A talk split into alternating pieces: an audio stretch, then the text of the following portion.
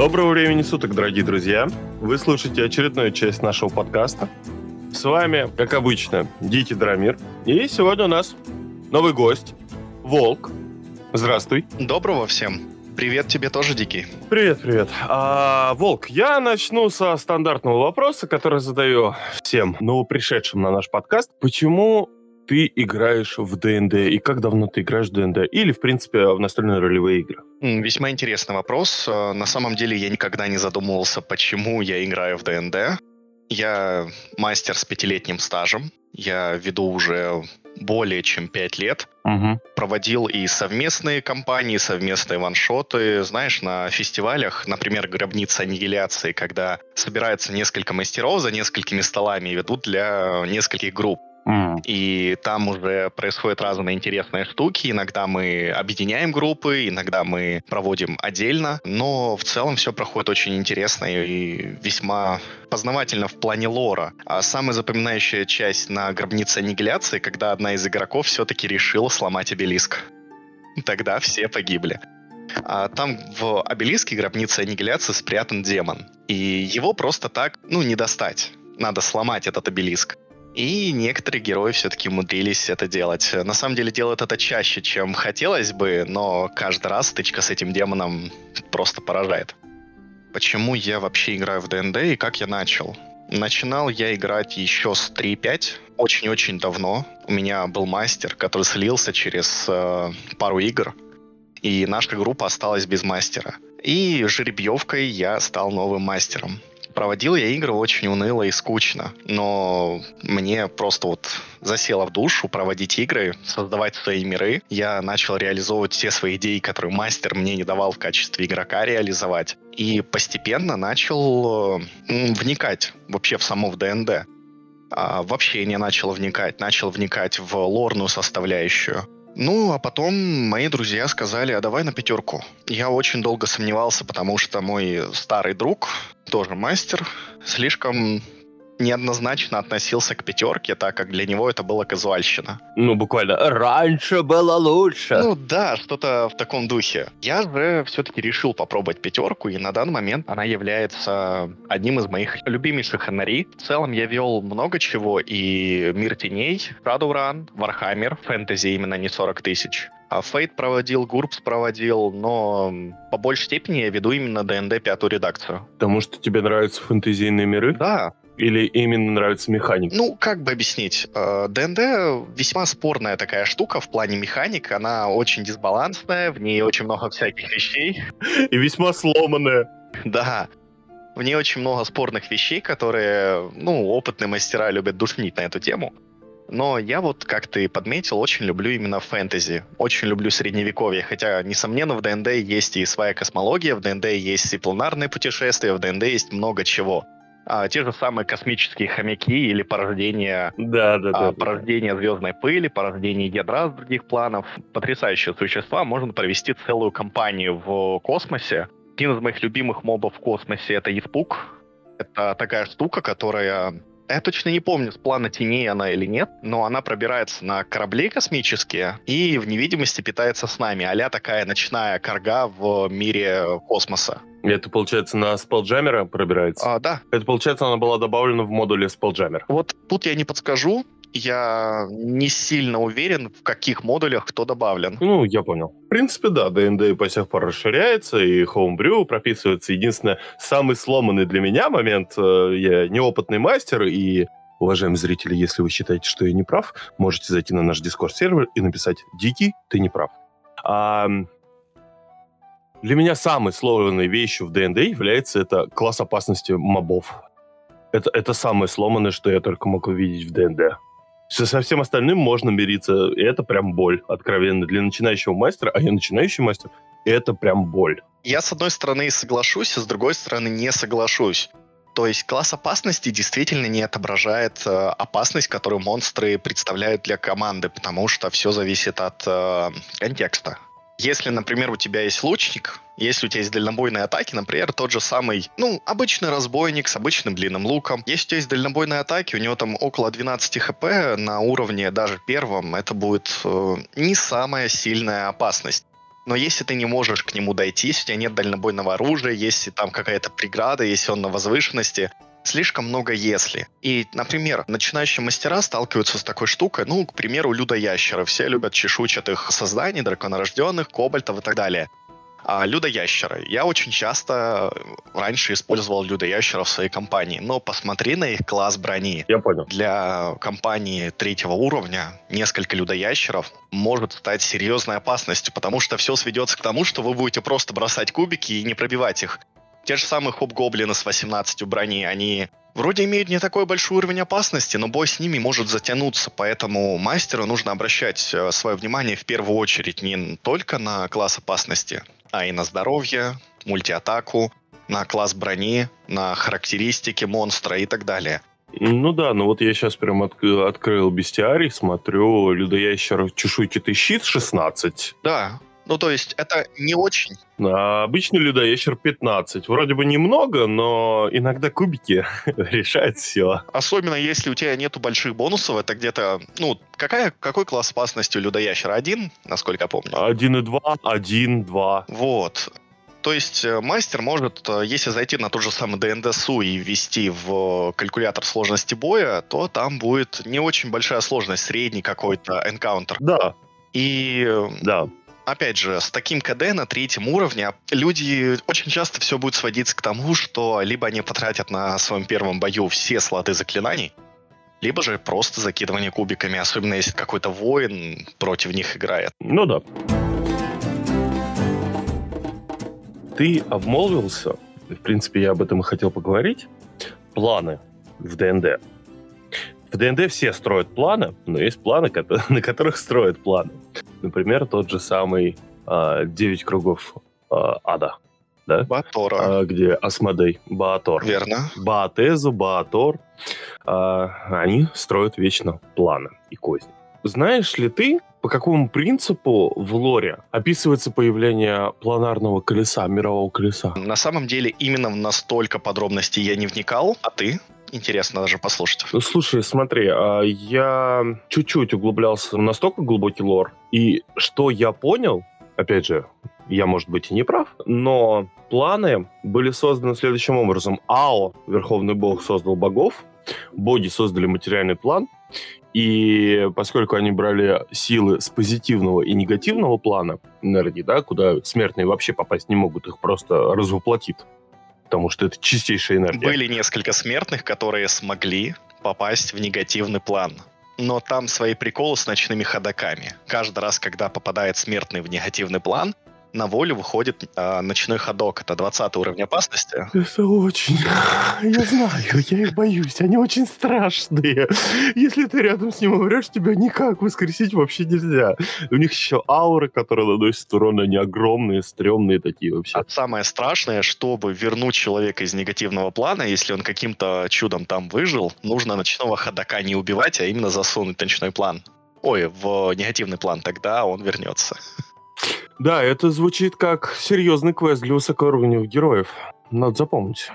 Надо будет запомнить. Крайне серьезный. Крайне серьезный. Да, очень довольно-таки сложный. Вот. И насколько я понял, потому что лор, он довольно-таки э, разрозненный, нет буквально такой книжки, энциклопедии, весь лор в кратком содержании, там, на 2000 страниц.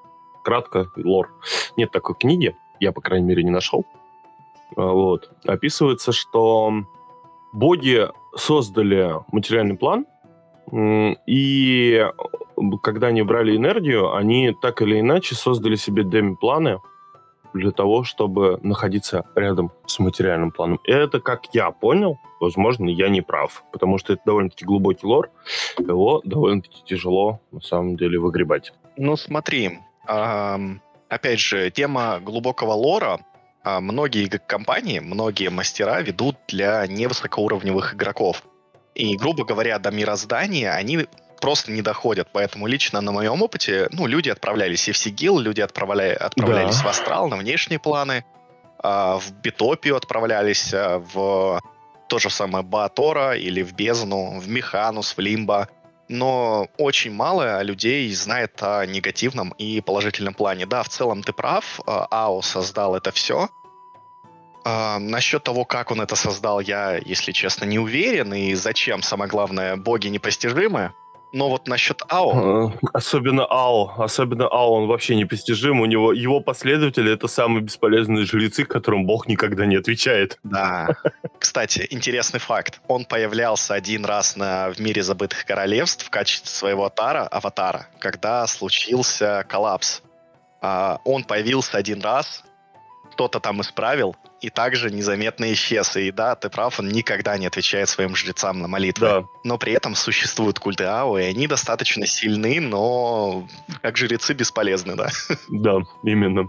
Именно. Хорошо, смотри, у нас есть материальный план. Если мы будем смотреть на мировое колесо, то там указано в центре материальный план, и к нему прилегают два ближайших плана, которые, по сути, являются отражением материального. И, насколько я знаю, события на материальном плане отображаются так или иначе на этих двух планах. Собственно, это план фей и план теней.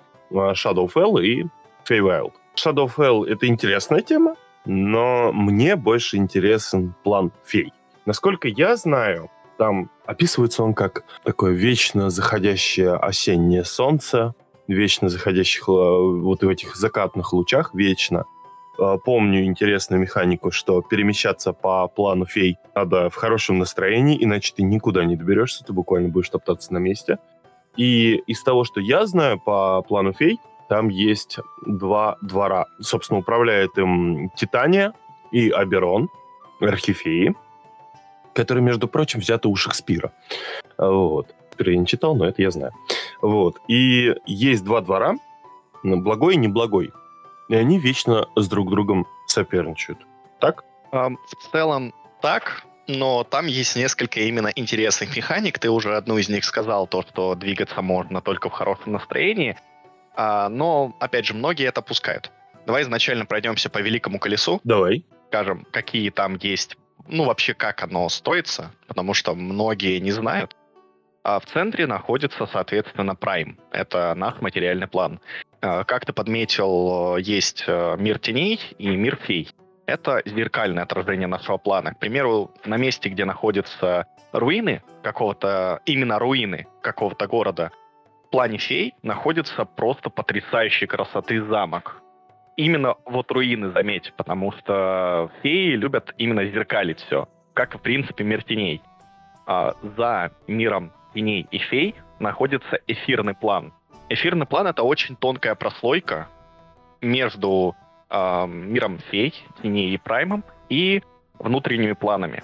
Внутренние планы, их еще называют стихийными планами. Это... Да, там буквально обитают и дженази, и джины, и в том числе элементали, и элементальные существа. Верно, дао, фриты и, и так далее. А, это план огня, воды, ветра и земли. И их объединение, например, план льда и так далее. Там много... План дыма, план грязи. Да, там родина мельфитов, родина всех элементалей, а даже некоторые драконы и даже некоторые боги поселяются в этих местах. Ой, не знаю. За внутренними планами находится астрал. Это пространство для а, гитов, пространство для слагов. А, между слагами и гитами очень часто заварушки происходят. А слаги — это порождение, на удивление ты удивися, Механуса, а не Лимба. Вау. Слаги породил Механус. Я расскажу потом, как. И как, как же он их... По... Давай, да-да-да, это прям интересно. Давай вначале мы поговорим Хорошо. про план Хорошо. Фей, да расскажу угу. про да, Великое давай. Колесо. А также есть внешние планы. Внешние планы — это а, грубо говоря, разнообразные такие кармашки. Тот же самый Батор является одним из нижних внешних планов. Битопия одним из верхних планов. Лимба, Гедас и так далее — это внешние планы.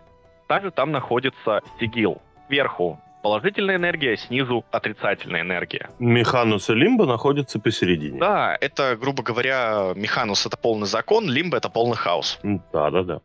Это я в курсе. Вот. А что касательно плана фей. Насчет неблагого и благого двора, многие, опять же, как это слово, считают неверно, перефразирую, то, что благой двор — это добренькие, а неблагой двор — это злые. На самом деле, для смертного, то и благой двор, что и неблагой двор представляет ужасную опасность. Их отличие только в том, что светлые, ну, благой двор, они являются прототипом света, а неблагой двор прототипом тьмы. Но все они помешаны на красоте и изыске.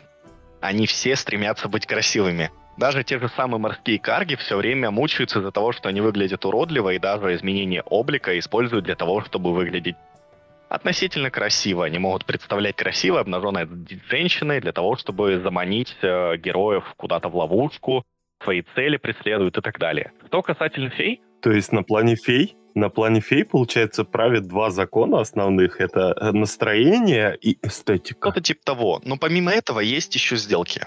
Феи очень сильно любят заключать сделки они заключают сделки не только со смертными, но и между собой. И самое главное, если ты нарушишь сделку с другой феей, это чревато огромными последствиями. Но вот к смертным это не относится. Именно поэтому и благие, и неблагие феи очень часто используют смертных в своих целях. Поэтому э, не стоит думать то, что если ты встретил какую-то благую фею, то они будут 100% к тебе добро относиться. Они тебя если проще говорить, да, используют для того, чтобы какие-то свои цели получить. При этом они не всегда постижимы.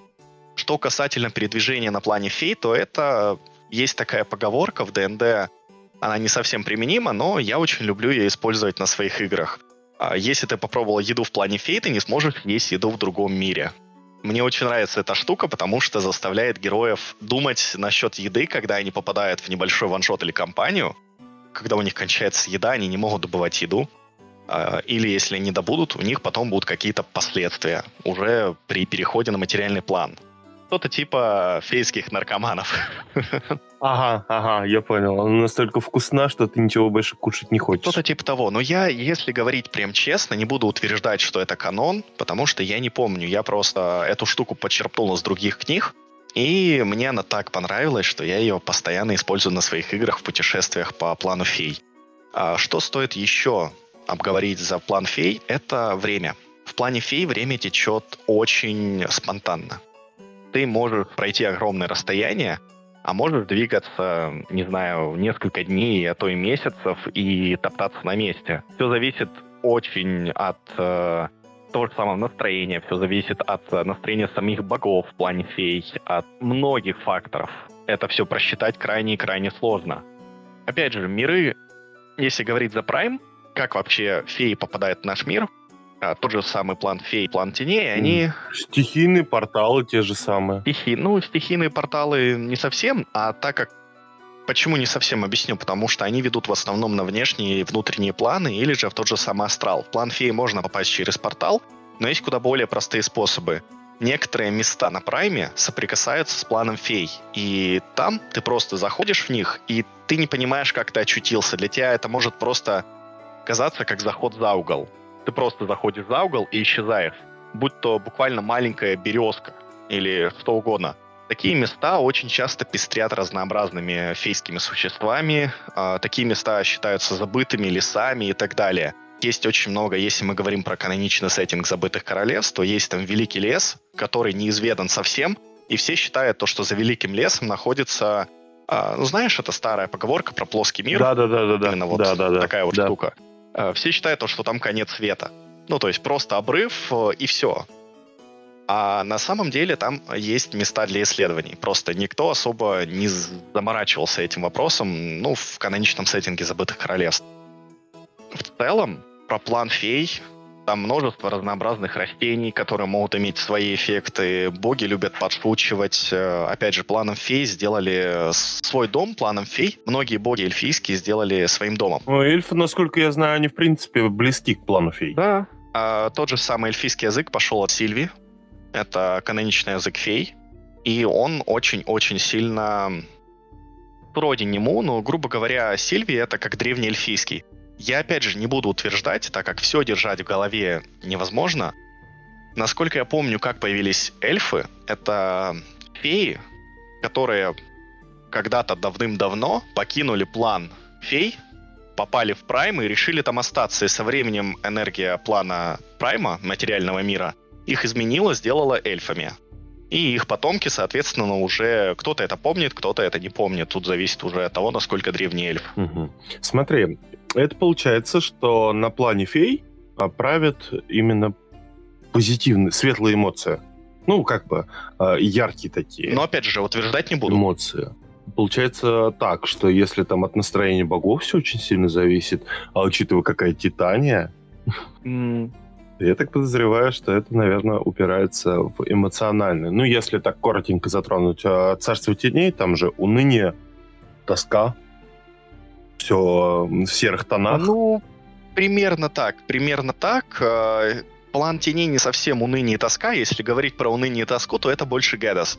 А план теней в основном именно про мрачность. Гэдас, да. В основном про мрачность, вампиров, кошмаров и так далее. А, про королеву воронов. Причем королева воронов не совсем является плохой, как мож, могут ее посчитать э, другие. Я ее лор читал, да, да, да. Она когда-то была эльфийской принцессой. Она в целом не совсем плохая. А, ну, если мы делим мир на хорошее и плохое, как благой и неблагой двор, то она не, не совсем плохая, она своеобразная. Это а, правда. Про план теней можно рассказать тоже очень-очень многое, но, ну, те же самые вампиры идут из плана теней. Очень часто замки вампиров находятся на планах теней. Многие дейми планы являются ответвлением плана теней для таких вампиров, ну, даже самое Боровия и так далее. Хорошо. Ты проговорился про Гэдес. Хейдес, он же, Гадес. Это ни, нижний план. Если смотреть на Великое Колесо, то он прям ровненько снизу под всеми планами находится. Нейтральный злой план, да. Что в нем такого есть интересного? Ну, само это место, я знаю несколько фактов про Гейдас. Я сам игру в Гейдасе не проводил, но я расскажу, так как я изучал историю Баатора, изучал историю бездны. Мне очень нравится Гиена и бездна то серая пустошь является такой ключевой фигурой в войне крови. А сами э, серые пустоши делятся на три слоя. А название я их уже не помню, я их в голове не держу. Но, насколько я помню, на первом слое, так как находится серая пустошь буквально между Баатора и Бездной, то война крови фокусирована именно на первом слое серых пустошах. Там постоянные войны демонов и дьяволов. А, что еще говорить? Серая пустошь — это олицетворение уныния. Все, кто туда попадает из смертных, они просто бродят и со временем превращаются в искаженное подобие себя. Также ночные корги очень тесно связаны с этим местом. У ночной корги есть такая сумочка. Вообще ночная корга питается с нами, кошмарами. А, и у нее есть сумочка такая. Она может, любое злое существо со злым мировоззрением, может просто вот про, запросить проверку по мудрости, насколько я помню. И если он ее проваливает, если мировоззрение злое, он затягивается в ее сумку и потом отправляется на план серых в Гедос. И примерно так работает сами корги. Они держат там своих рабов, ну, если можно их назвать рабами. И тем самым, ну, не то чтобы наказывают, я не уверен, для чего корги отправляют на серый план, ну, на серые пустоши других Тут надо уже смотреть.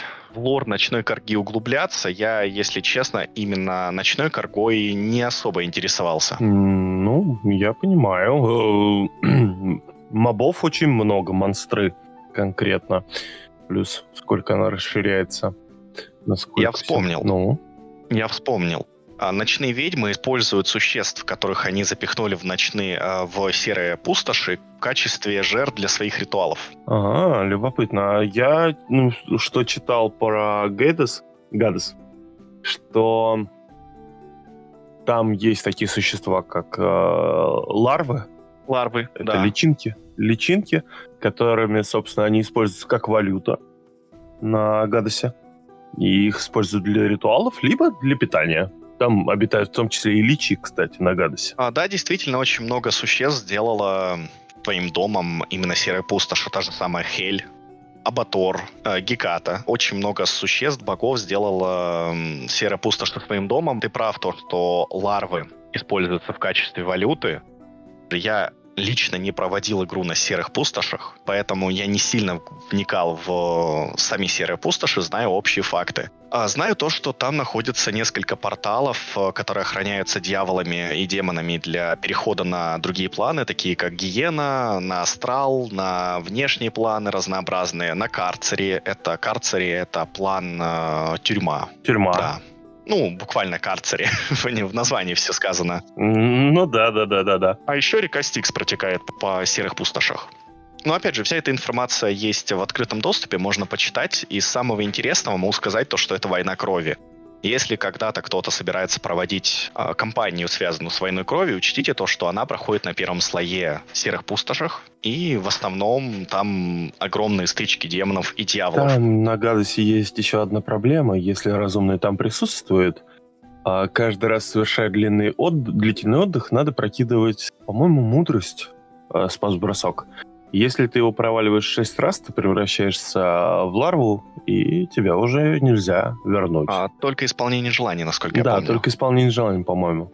Или либо вмешательство бога. А, ну, в целом такая механика есть практически на каждом плане, если говорить прям честно.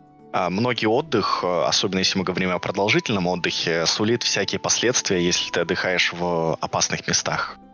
В том же самом царстве теней, царстве фей тоже. Поэтому а это очень распространенная механика для всех планов. Ну, как на любом плане, по-любому, что в Царстве Теней, что на плане фей есть безопасные места, есть опасные места. Я бы сказал то, что на Гадосе нету безопасных мест прям таких. На Гадосе понятное дело. Мол, все внешние планы, если мы не говорим... Ну, хотя для для злых существ даже Семь Небес будет и Элизиум будет опасным. Ну, понятно почему. Да, именно внешние планы уже сильно завязаны на механику мировоззрений. Многие мастера неопытные говорят, типа, да, забейте его на мировоззрение, но если вы планируете отправить ваших игроков на внешние планы, учитывайте, это очень важно. А самое интересное, если к добрым на добрых планах относятся нормально, то даже к злым на злых планах относятся не так хорошо, как хотелось бы. Ну, потому что буквально это злые планы. Конечно.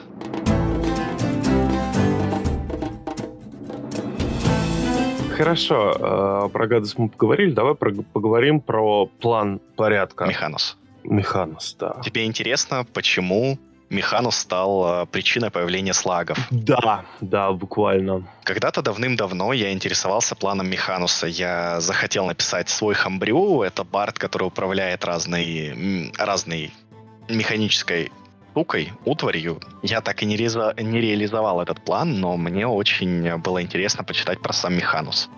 А, а в целом я узнал, там был старый-старый журнал, название я его уже не помню, он для второй редакции, кажется, и даже не 3.5.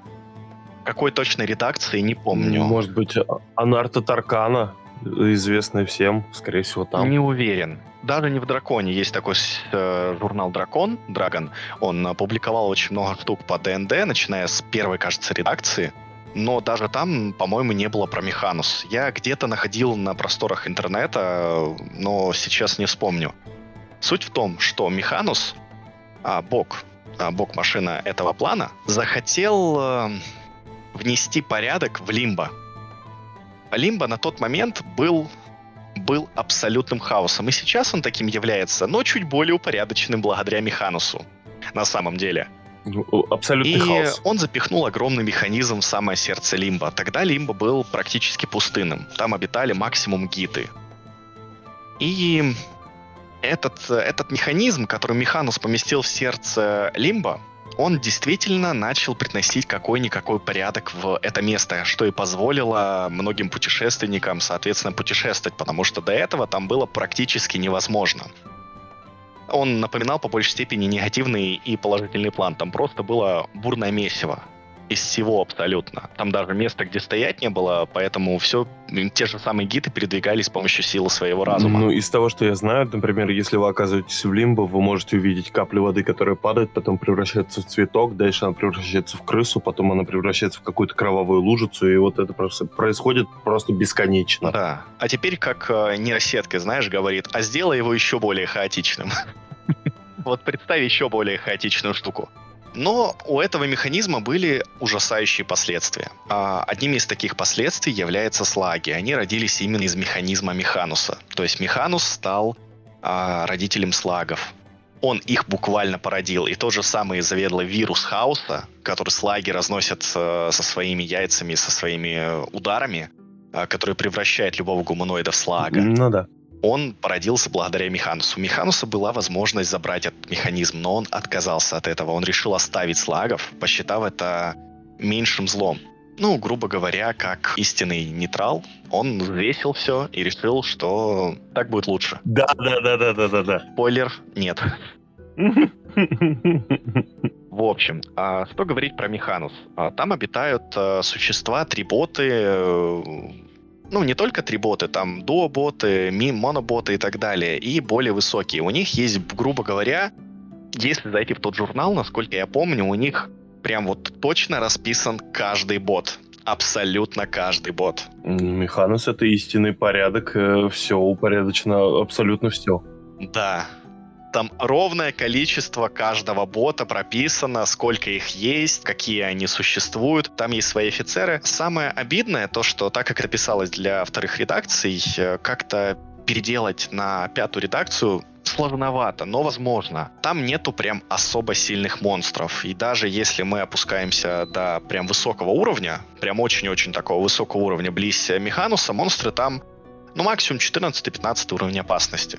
Много хп, в основном там механика, ну так как это старая редакция, там была механика мультиатаки, они очень любили свою мультиатаку. Вот э, эта механика с тем, что ты используешь обилку, потом бросаешь шестигранник э, и определяешь, если там выпало 5-6, то у тебя перезаряжается обилка. Тоже такое использовалось в целом, если говорить именно про мобов, то я не вижу прям ничего особо интересного. Да, это напоминает какие-то угу, угу. прям вот такие научные механические штуки, когда ты заходишь в какой-то павильон, там огромный бот стоит, подключенный куча шестеренок, куча машин, которые управляет всем. И это даже не сам Механус.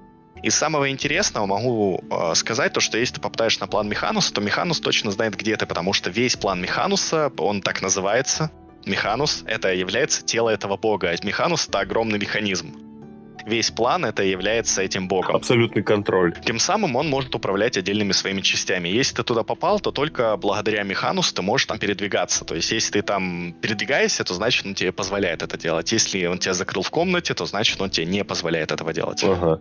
Да, но из-за того, что это его тело, он знает буквально расположение каждого существа, он ведет подсчет каждого бота. Если ты убил какого-то бота, он это заметит.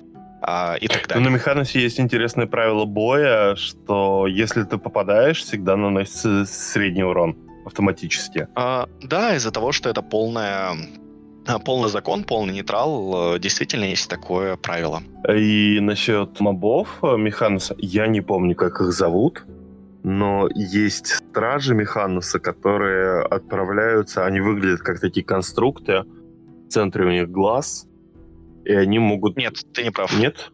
А как? Нет, ты не прав, сейчас я скажу, кто это. Я не помню, Мароны, Марбота сейчас. Мар Марон, по-моему, да. Грубо говоря, это не порождение Механуса, это порождение города Сигил.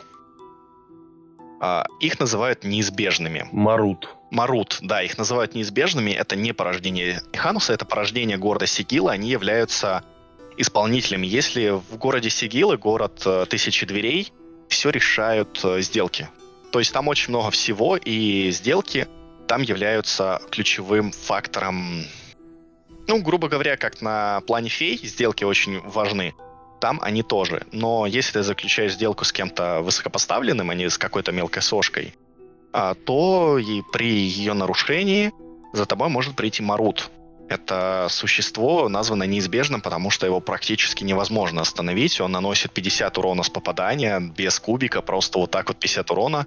А, там очень опасные обилки, которые могут тебя сразу же отправить на суд Секила. Угу, время суда называется буквально обилка, да. То есть он просто может вот э, того, кто провинился, просто взять с собой отправить на суд для того, чтобы решить, виновен он или не виновен. Ему абсолютно плевать на то, к кому он пришел, плевать на окружение, ему плевать на все, кроме того, кроме своей цели доставить виновника на суд.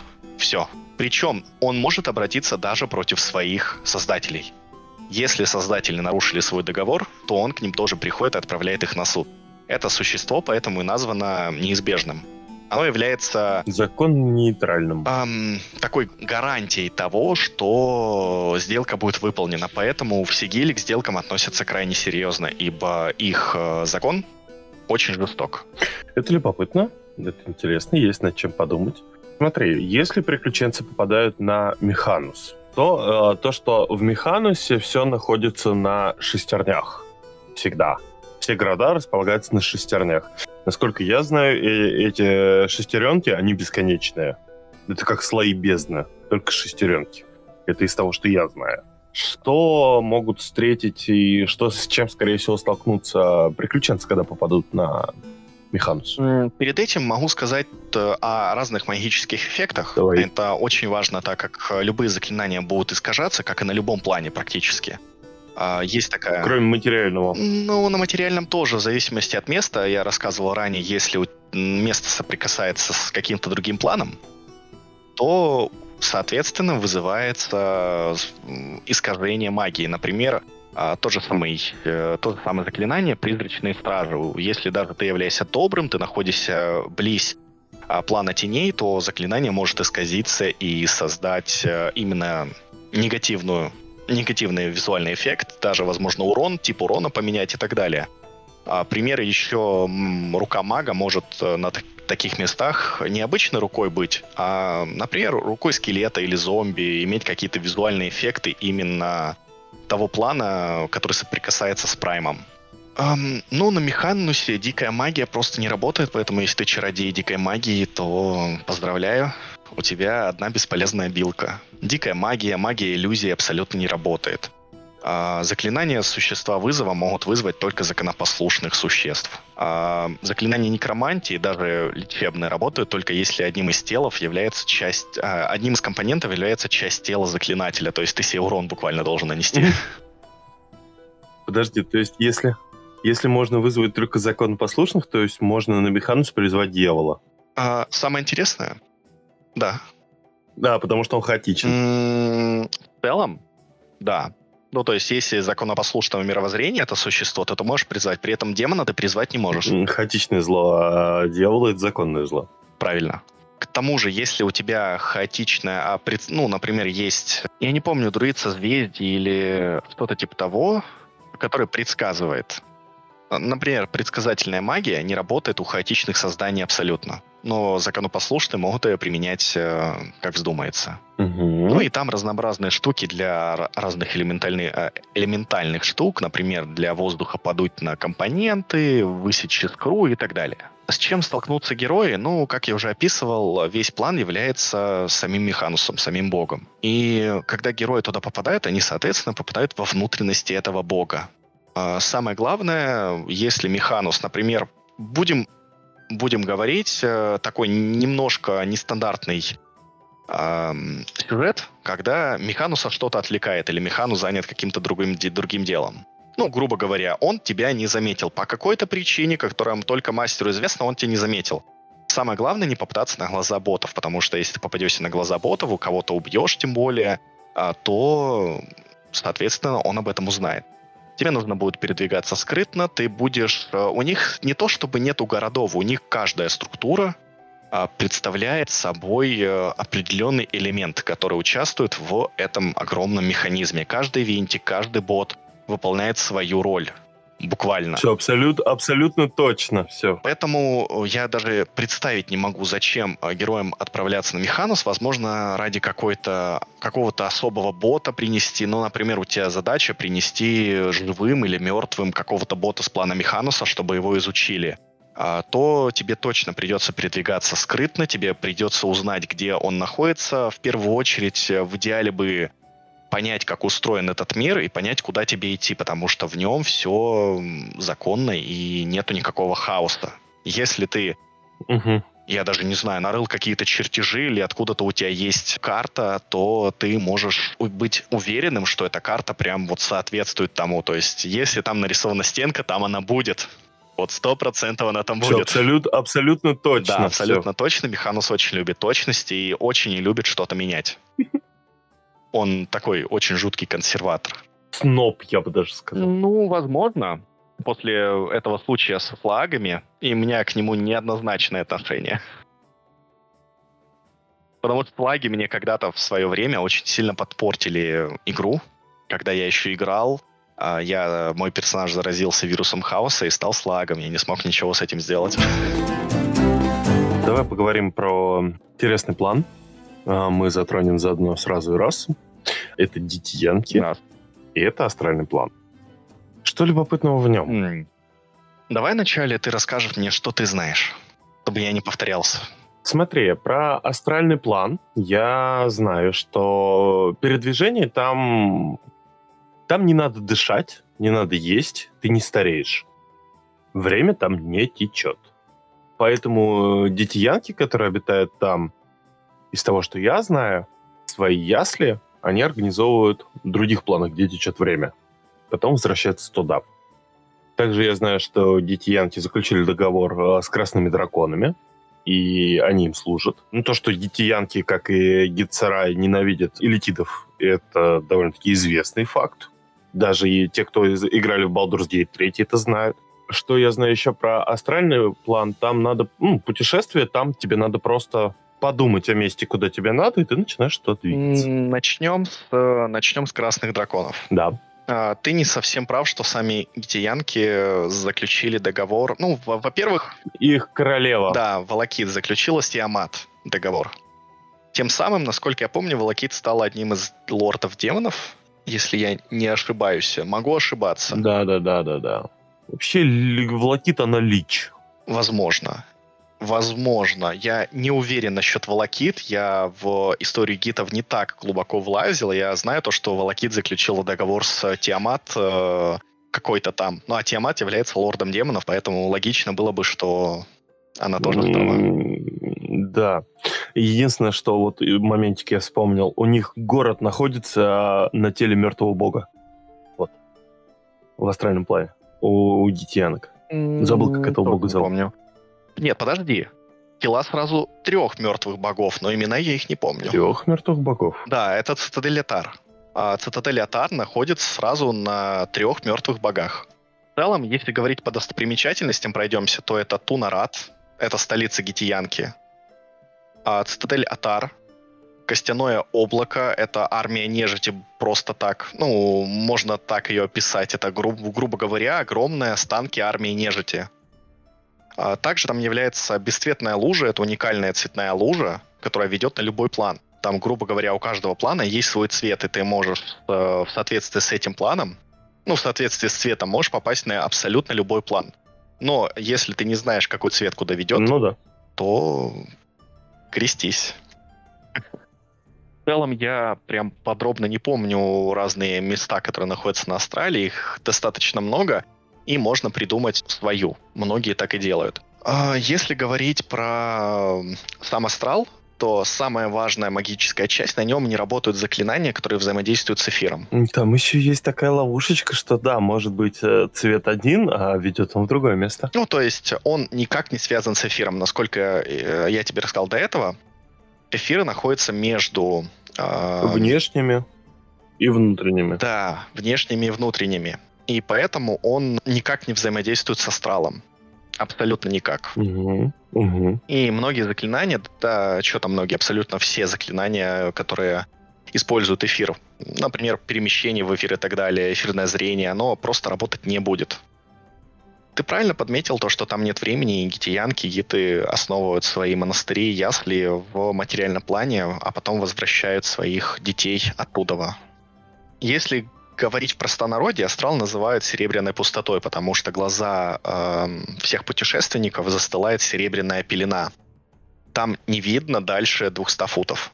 Перемещение, так как там нету никакого настоящей материи, абсолютно нет, там все держится на разуме, то там перемещаться можно только силой воли. А, те же самые гитьянки, гиты и гитцираи. Знаешь разницу между гитцираями и гитами? Ну, гитьянками. Ну, это когда-то был единый народ, народ-гид, который был порабощен элитидами, они были буквально их рабами. И потом там произошло, я не помню, как у них королеву изначально звали, которая, собственно, подняла восстание. Они уничтожили империю элитидов. Огромное им за это спасибо. Но потом они разделились, и одни ушли на астральный план, другие в Лимбо. В Лимбо находится Гитцерай, которая занимаются самопознанием, самоконтролем, а детиянки — это такие астральные пираты, скажем так. Они очень любят налеты. Но что те и те, они ненавидят элитидов, и если им кто-то сообщит о колонии элитидов, они незамедлительно выдвигаются туда уничтожать эту колонию. Если говорить проще, то Гитцерай — это а монахи такие.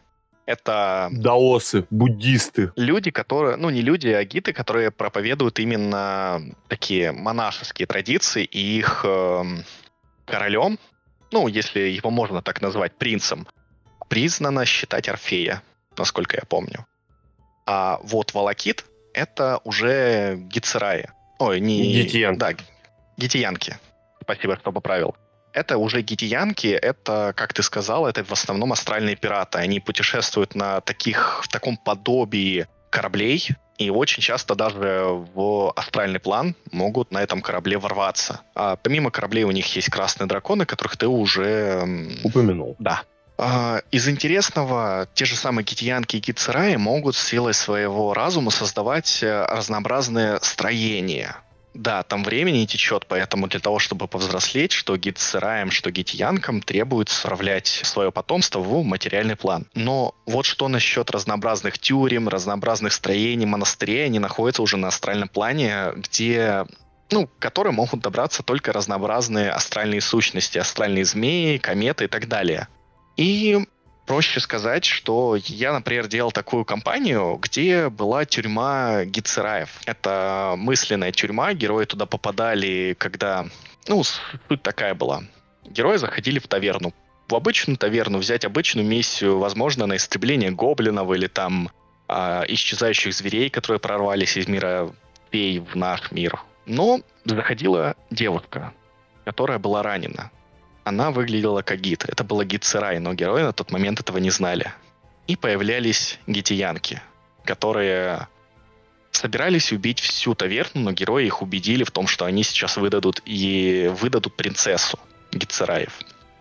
Тем самым э, там началась стычка в таверне, и в ходе которой победила наша компания, которая не хотела, не хотела отдавать э, принцессу. Ги, гитьянки заходят в таверну, принцесса стоит посередине, использует артефакты у нее на шее, который отправляет абсолютно всех в астральную тюрьму. И проходит уже кампейн в астральной тюрьме, а, когда герои исследуют это огромное многоуровневое помещение, где буквально каждый уровень представляет свой отдельный план. А, из интересного я добавил туда такой план, как план Мерлина. Если слышал о нем, это план, где абсолютно все существа носят имя Мерлин, и когда герои попадают туда, они представляется не Мерлином, и к ним очень много вопросов. Ну, по сути, это деми-планы. Да, это тюрьма, состоящая из деми-планов, из которой практически нет выхода. Выход находится в самом низу. Ты спускаешься сверху вниз, в самом низу, и то его можно покинуть только если у тебя есть определенные вещи, которые просто так не попадаются. Но так как с героями была принцесса Гицераев, у нее есть этот артефакт, открывающий тюрьму. Но самое главное, задача их была не выпустить гитияна, которые шли за ними следом. Ну, по сути, если так резюмировать, то гицерай — это монахи, которые проповедуют, исповедуют такое сдержанность. Янки — это именно разбойники, которые любят кутеж, любят хорошую битву, и любят просто ворваться и ограбить кого-нибудь и что-нибудь спереть. Ну, прям ограбить не уверен. Они очень, очень верят в свою королеву и в то, что принц Орфей предатель поэтому они воюют с гицераями. Но они воинственные. Я бы их назвал не разбойниками, а именно воинственными. Воинственными, да. И Верно. они очень ревностно относятся к своему оружию. И если вдруг у тебя оказалось оружие гетиянок, жди беды. Конечно. За тобой придут. У них проповедуют истинно военную... Доктрину, скажем так. Доктрину, спасибо. Истинно военную доктрину. Для них э, война, битва — это практически самое главное. Абсолютная противоположность mm-hmm. гитсераев. Mm-hmm. Ну, про, собственно, эти две удивительные расы, которые, по сути, являются народами одной единственной расы, мы как-нибудь затронем в следующий раз эту тему. Давай мы перейдем к демипланам, обсудим их и, я думаю, закончим. Что я знаю про демиплан? Демиплан может создать любое достаточно могущественное существо с помощью либо очень мощных заклинаний, либо же благодаря силе, к примеру, полубог или бог вообще легко это может сделать, создается, грубо говоря, пузырь, который подвластен своему повелителю. Это может быть комната маленькая, которая является отдельным демипланом, либо это может быть прям огромный мир. Все так? Ну, какой-то отдельный демиплан выделить очень сложно, потому что их действительно может создать практически кто, кто угодно. Ну, не прям кто угодно, но те же самые сумки хранения, рюкзаки хранения, это является своими демипланами. Которые ведут на астральный план, они связаны с ним. Да, а маленькая такая, маленький участок астрального плана, где ты можешь хранить свои вещи и так далее. То есть... Э... Любопытный момент, секунду, я тебя прерву. Получается, если ты складываешь сумку хранения, можно найти на астральном плане место, где лежат вещи. Оно изолировано. А, хорошо. Оно изолировано полностью. Но э, если положить одну сумку хранения в другую, то ну, все эту штуку знают, произойдет бабах с появлением портала, который затягивает всех в астральный план или даже, насколько помню, в случайный план. И этим очень часто, ну, в моем мире я веду в основном свои компании. В своем мире я, так как веду уже более пяти лет, у меня за все это время скопилось множество историй, которые строят мой мир. Я буквально строю свой мир по кусочку с прошлых кампаний. Все, что можно увидеть в моем мире, это последствия действий игроков, которые доходили практически до 20 или даже эпическая кампания до 30 уровня. Они строили свои королевства, свои монастыри, освоивали свою веру, даже кто-то стал лордом демонов. Э, лордом, э, да, лордом демонов. Ага. Если говорить про деми-планы, почему я затронул тему своего мира, у меня дварфы и гномы обитают на отдельном континенте. И они в основном, ну, там а такой Эберон. Кованые, технологии и все такое. Магопанк. Ну, магопанк, да. И они придумали бомбы. Там два небольших демиплана в, двух полушариях. Когда бомба активируется, между заслойка между планами через несколько секунд пропадает, и они объединяются, создавая бум, который происходит при... Когда складываешь одну сумку хранения в другую, происходит бум. И вот там вот эти два демиплана сталкиваются, производя бум, который затягивает всех. Такая аннигилирующая сфера на минималках. И они очень часто используют, э, они кидают во своих врагов э, такие штуки, которые их затягивают в другие планы. Поэтому от такого оружия придумали защиту от э, переноса, чтобы такого не происходило. Вот такая вот интересная механика. Также механика с магическими кристаллами, в которой это является дымипланом тоже своим, в которой э, затянуты паровые мельфиты, которые проецируют энергию. Тем самым они производят магическую энергию, и магический кристалл может питать абсолютно любую механическую штуку. Я в целом продумывал свой отдельный план с э, мехамагией. Мне это очень нравится. И вскоре, я думаю, когда я его закончу, я проведу небольшую кампанию по моему миру дварфов. Mm, это интересно. Магопанк? Это прям интересная ветвь. Специально для этого, собственно, и был разработан Эберон. Вот, я думаю, давай сегодня мы на этом закончим. Всем огромное спасибо за прослушивание. С вами был Дикий Драмир и Волк. Всего доброго. С наступающим Новым годом вас. Следующий подкаст выйдет, когда выйдет. Если что-то интересно, можете пройти на наш Discord-сервер и написать «Дикий, ты не прав». Всего доброго.